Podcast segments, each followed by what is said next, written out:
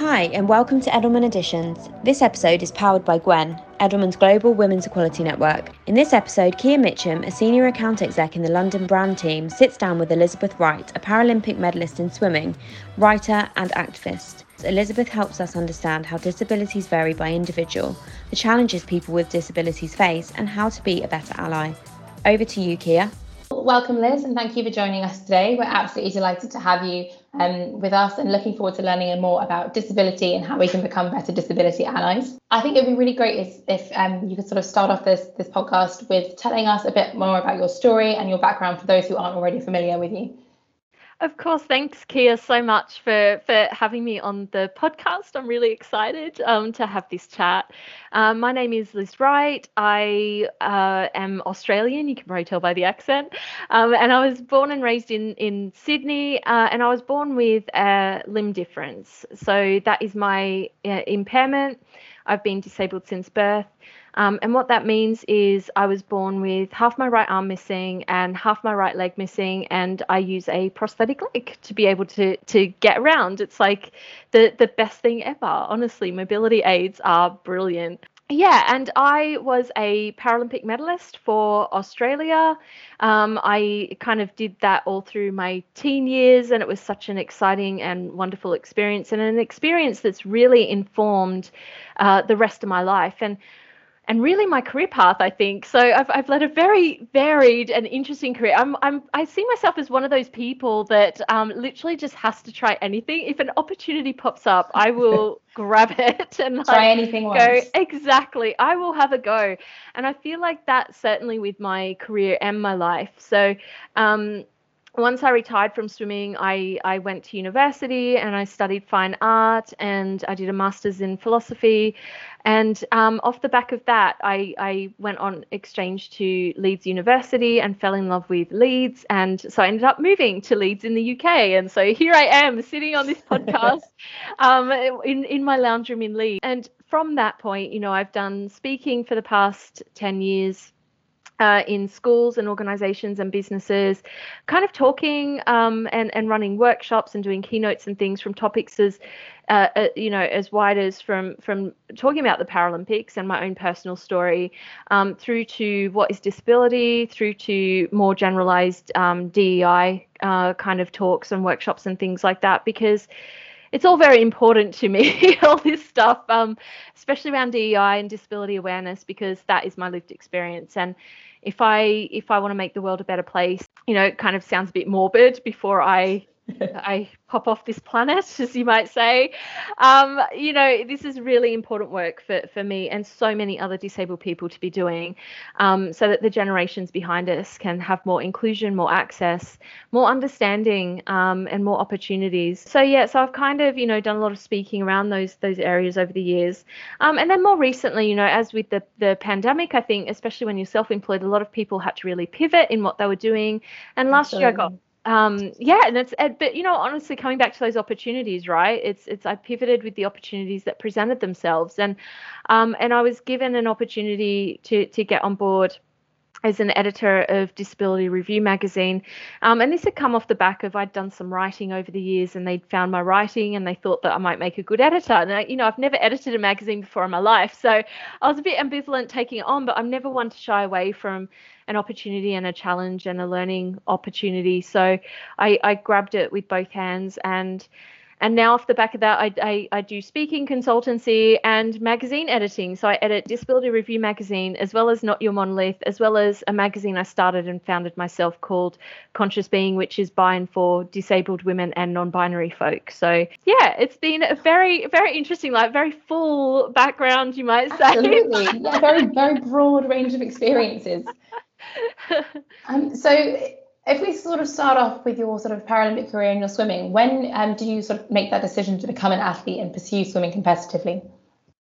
Yeah, for for me, swimming has always been a big part of my life. So, you know, as I mentioned, I grew up in Sydney, Australia, um, and when I was about two years old, my parents had a pool put in our backyard, and um, I they just couldn't get me out of it. Once once it was filled with water, I was literally, I think, permanently just living in that pool. Because for me, uh, really, swimming and being in pools, being in water is really about freedom. Now, you know, there's certainly barriers and limitations in life, but in water, that all completely disappears and and melts away. So you know for me swimming seemed like such a natural choice of sport to do. And as i grew older i kind of became more aware of the paralympics and i was starting to compete in local competitions. I went to mainstream schools so i was competing against non-disabled kids and not doing too badly. But it was really when i was about 12 i remember watching the barcelona paralympics and feeling so inspired and motivated about the possibilities that sport could have for me as a disabled person. Mm-hmm. And it wasn't long after the Paralympics kind of ended that it was announced that Sydney, Australia had won the right to host the 2000 Paralympic Games. And I remember being up at 2 a.m. I think it was about 2 a.m. Very long well past bedtime.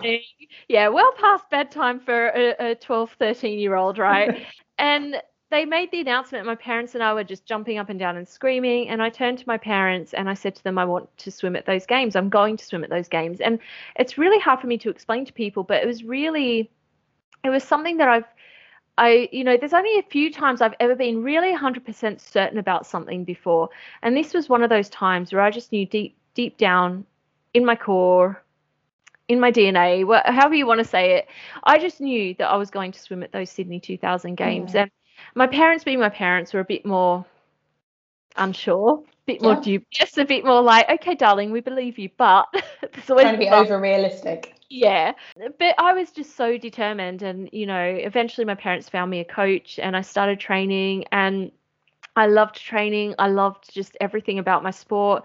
And I think that's the thing with with a lot of the times with sport, especially elite sport, you have to love what you're doing to to put in the work to actually reach that level and and so I just I loved it. I just loved the competition, loved the training, loved the people I was meeting, loved the team, loved everything about it. And you know, from from that point onwards, my my rise was so fast through the ranks. You know, only three years after starting to train and deciding to swim at the the Sydney Games, I was called up to represent Australia at the 1996 Atlanta Paralympic Games, where Incredible. I it's, I mean, I look back and I think actually it was incredible. A lot of a lot of people spend years and years yeah. and years like training to to reach that level, and I just managed to do it in three years. And and you know, it's at these games that I got you know uh, the the shock of my life when I won my first Paralympic medal, which was a bronze in the 50 meters butterfly.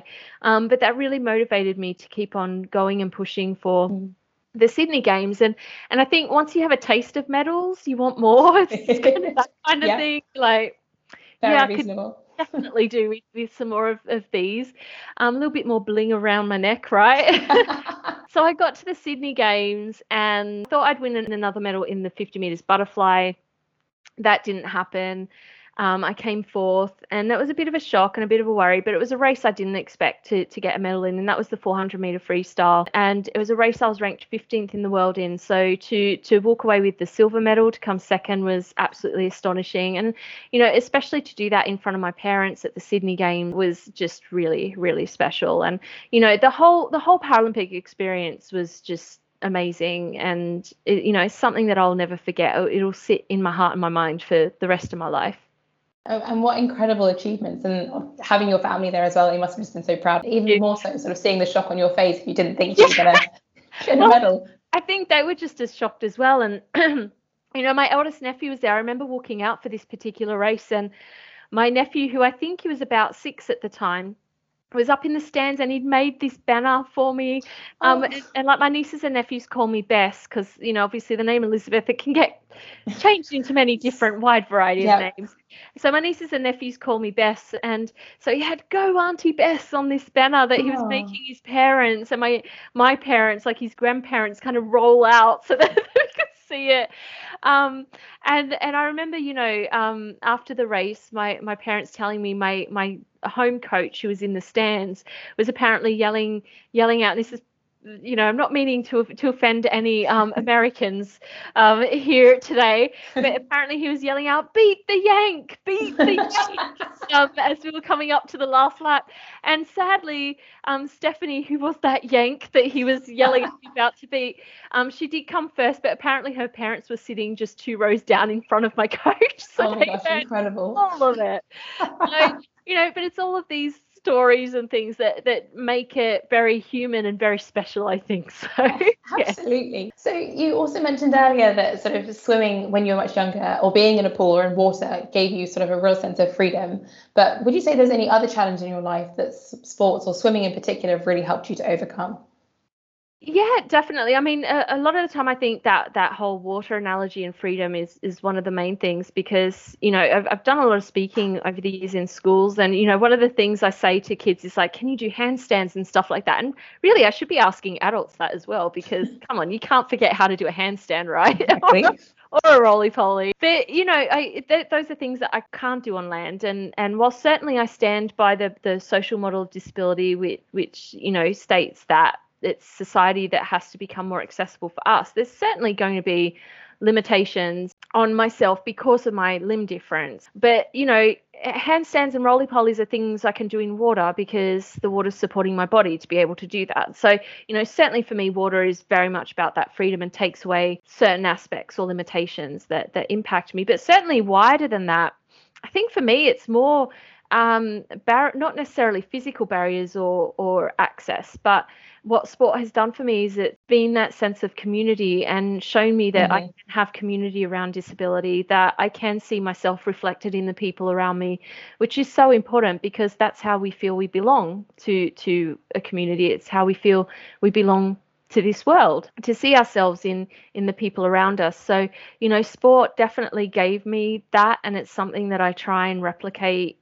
in my life now as an adult to make sure you know it's not about oh I only associate exclusively with disabled people. I certainly don't. But it's just making sure that I have that connection to people who understand my lived yeah. experience and who understand my experience of ableism and all of that stuff and having that connection. So sport on so many different levels has really helped me overcome a lot of, of different barriers and, and, and issues, both external and internal, those kind of internal elements that we deal with. Do you think there maybe have been any sort of coaches, mentors or leaders in especially in your youth that have really a helped you to overcome those barriers or otherwise have helped sort of to challenge you and ultimately played sort of that role into your Paralympic journey? Yeah, definitely. You know, I've I've kind of already mentioned one of my coaches who was yelling at Yank. Yep, that um, one. Um, in, at the Sydney Games in the stands. But the interesting thing is, my very first coach, um, he was actually one of the officials at the Sydney Games. So he was actually down on pool deck with me for the actually the 400 meter race. And and with officials, when you're racing in the pool, you get allocated an official essentially for your lane, and they're mm. just there just to check that yes, you've definitely touched the touch pad, you're not doing anything illegal in the stroke or anything yeah. like that that could get you disqualified. I see the irony now as an adult that maybe this was slightly problematic, but my first coach that I ever had, Alan, was actually in the 400 meter freestyle, my official to check that I was doing everything all right. He may be may have been a bit biased, right? Maybe I wasn't the, the best but you know, on hindsight, I'm like, okay, that could be problematic. But the thing is, I I really talk about um, Alan and Ross, my second coach, who was up in the stands yelling out beat the Yank, because they both really had such a massive impact on my swimming career and, and really on my life in general. Alan was the coach who started me off on my Paralympic journey. He he's the kind of man who is very gentle, very softly spoken, um, but a real stickler for um, his swimmers in not just making sure that we were doing the work that we were doing, but if anyone had any issues with us or anything like that, he mm-hmm. he would stand up for us no end to make sure that we were getting the support that we needed or that we weren't being discriminated against in any way or anything like that. So he was a very very special man in my life and very much a massive massive impact impact on my life and, and a huge believer. I think he really helped me develop my self-belief. And then ross who was my second coach so i moved over to ross when i moved away from sydney about two years before the sydney games and a very different coaching style to to alan but a coaching style that I think I needed at the time because mm-hmm. when I was training with Alan, I was basically the fastest swimmer in the squad. Um, so I didn't necess- necessarily have the challenge that okay. I needed at that time to take me to that next level. Whereas going into Ross's squad, I was actually training with non disabled swimmers. So I was generally either last to go off or some of the last to go off when, mm-hmm. when we were doing sets and things. But the point is, it really pushed me, and Ross yeah. really pushed me to really knuckle down and get the best out of myself, even right down to, you know, how is your finger angled as you're entering the water wow. on that stroke? Can we modify that slightly to see if that's going to get, you know, scrape off half a second or, wow. you know, he was very specific about things, which which was what I needed at the time to really yeah. just draw every element of the best out of myself. And I think honestly that's why I, I got the silver in the 400. I think if I hadn't have had that real refinement, I don't think that would have happened. So they're two men that had a very big impact on my life and really helped me to get to that next level and achieve my goals.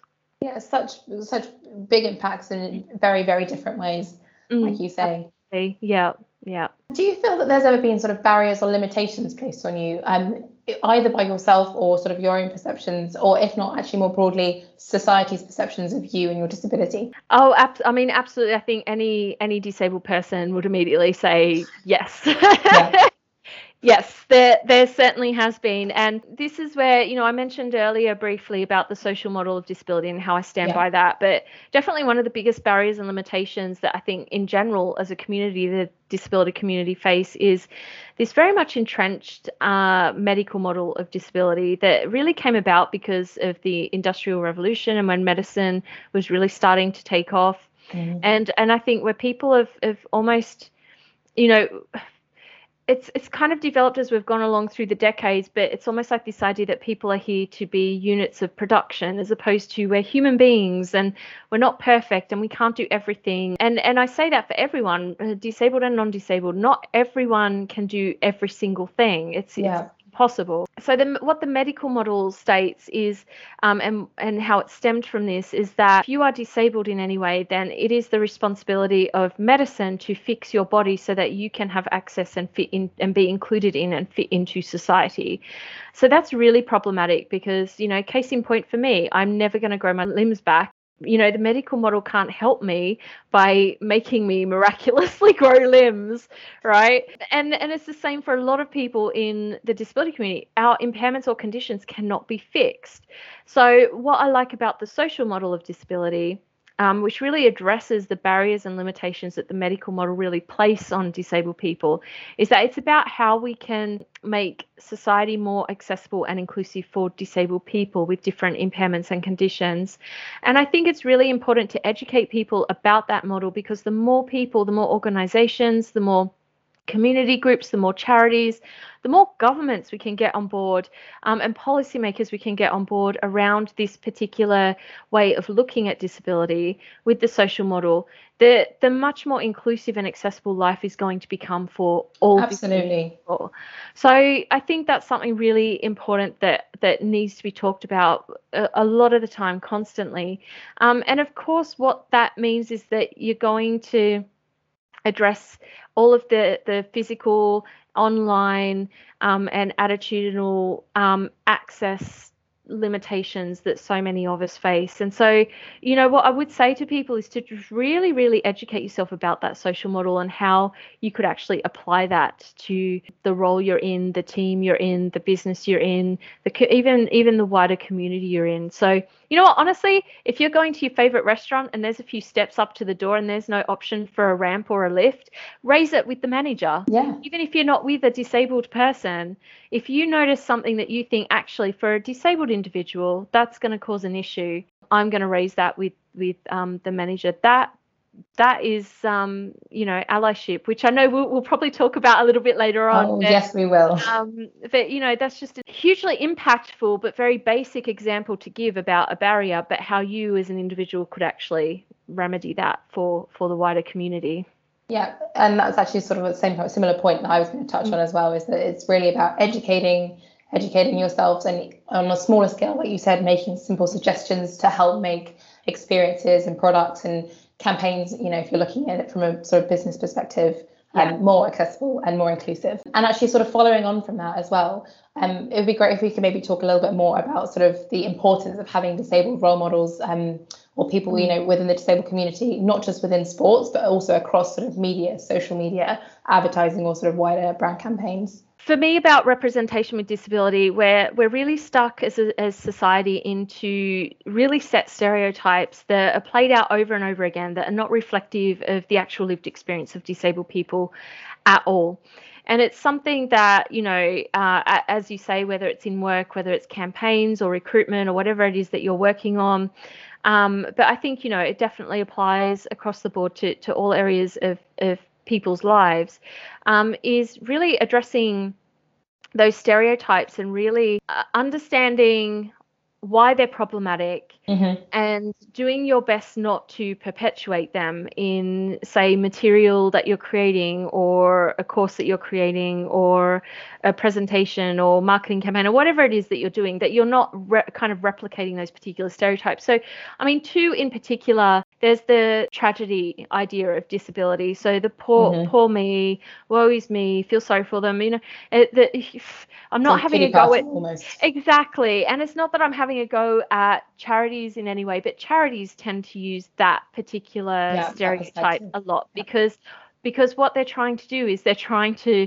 to bring more money into the charity, and how best to do that then make non-disabled people feel sorry for disabled people. Yeah. and that might be helpful for the charity to bring money in but for the wider disability community that narrative is not helpful at all because i don't feel like my life's a tragedy. I don't feel sorry for myself because of my limb difference. And it absolutely drives me up the wall when people say to me and i've had this happen to me multiple times throughout my life where they come up to me and they say to me i feel sorry for you or i pity you mm. and i'm like seriously I've won three Paralympic medals. I've got three university degrees. I've like traveled the world. Seriously, you Nothing don't have feel to sorry feel for. sorry for me. Like you really, really don't. Yeah. And it, that's you know one example of kind of that narrative that is really not helpful and really harmful to the disability community. The other example that I want to do, and I hope I'm okay with saying this on the podcast, but there's a concept out there called inspiration porn. Yes. And um, and there's a video by Stella Young. If um if listeners can go and watch her TEDx talk. Um, sadly she's not with us anymore. She's a young Australian activist. She died a few years ago, but um, before she died, she did this amazing TEDx talk, which is essentially she talks about inspiration porn. The best example of it I can give is you know the videos that get shared around Facebook, mm-hmm. where it's like a little girl in a wheelchair where she might be playing basketball with her brother, and her brother, like, you know, is encouraging her to throw the ball, and then maybe he grabs the ball and pretends that it's her throwing it, and it goes into the basketball hoop. And the whole premise of that is to make the viewer go, oh look my life isn't that bad at all because look at this little girl's like it's it's this whole thing of, of like or it's they're like well if that little girl can do that or that little boy can do that or that that you know and we get it with paralympians as well. If that paralympian can do that or that person can do that then maybe i should be trying harder. It's this whole thing of using disabled mm to inspire non disabled people to either do better in their life or to feel better about their life. And again, this is hugely, hugely problematic for the disability community. So, um, because it we're not here to inspire people. I wasn't born and put on this planet to inspire people. I'm here just like everyone else to live a very human experience, to try and muddle my way through life, just like everyone else, the best that I can and um, and yeah, I don't need to be told constantly that I'm an inspiration or anything mm. like that. I would say that definitely answers the question, yes. And I think that's such a good point that you raise around um, around inspiration porn. That's definitely something that I'm seeing, or I personally am seeing come up more and more, especially off the back of the Paralympic Games and the Olympics this year. Um, we're actually close to sort of our time being up, sadly. Although I could talk to you about about this until the cows come home. Um, but I think sort of maybe a question to end on is sort of I know that online and on your social channels you often talk about sort of non-disabled people being hesitant to ask you questions about your disability or you know changing their behavior because they're scared to say or do the wrong thing. Um, and I think the same actually applies for a lot of like brands and businesses as well. So what would you say are sort of some key things or key takeaways maybe that um, non-disabled people should stop or start doing mm-hmm. when it comes to talking about disability? Yeah, my my biggest piece of advice is to get comfortable with saying the word disability and disabled because mm-hmm. um, there's there's kind of a meme that goes around social media in the disability community where it's like disability is not a dirty word. You're not swearing if you say the word disability. It's it's not offensive if you use the word disability. And interesting, and um, you know, there's some research recently done, and don't quote me on it. I think it was by the charity Scope, mm-hmm. um, but I may be wrong. Um, but there was recent research done where it was discovered that a majority of disabled people do prefer identity first language. So using the term disability um, and and calling themselves disabled people or disabled person, mm-hmm. I certainly call myself a disabled person. That's how I identify. Of course, some people do use person first, which is saying like uh, I'm a person with a disability or people with disability, but certainly, you know, a majority of disabled people prefer disabled people. Yeah. But what I think is that that's the disability community. For some reason, in the non disabled community, there's a lot of fear around that term disabled. And the amount of times I've been called, you know, differently abled or special needs or handicap or if or even if I do say the word disabled, I've had people say to me, "Don't don't say that about yourself." I'm like, "What did I say? What did I say about myself? I just said who I am, how yeah. I identify." So I think it's just not being scared to use the term disability. You know, I understand, you know, it's a lot of unpicking of ableism in non disabled people and as well as uh, disabled people themselves. But honestly, there is nothing, so you're never going to offend someone if you use the term disability. So that's probably my, my little piece of nugget of advice that I wish people would stop using terms like differently abled yeah. and special needs and start using the word disability, definitely. But a big part of that as well is just educating yourself more, isn't it? Yeah. Just so you you know yeah. you know what correct language to use, or make sure you're not using unconscious bias, etc., etc. Exactly. It's all exactly. about learning. And that's the thing. I think it's just seeing how you feel when you use different terms or behave around disabled people. You know, obviously be aware of how how the recipient's feeling as well that they're the core most important person to be aware of. But certainly if tap into you, into your feelings do you feel uncomfortable? And then ask yourself why. Why am mm-hmm. i feeling uncomfortable? Because that's the starting point to start unpicking any of those unconscious biases that you have especially around language with disability. Ever evolving so you definitely yes. need to keep up and definitely need yeah. to, to learn. Definitely what a great great note to end on i think. I think we can probably sort of um, i'll leave you to enjoy the rest of your sunny sunny afternoon. But thank you so much for talking to us today um, about disability and how, how we can become better allies. And i think i could probably speak on behalf of everyone listening today when i say there's so much to be learned and actually the information you've shared has been so insightful um, and really interesting to learn from in fact. So thank, thank you. you. Thank you so much Kia it's been a pleasure. Thanks liz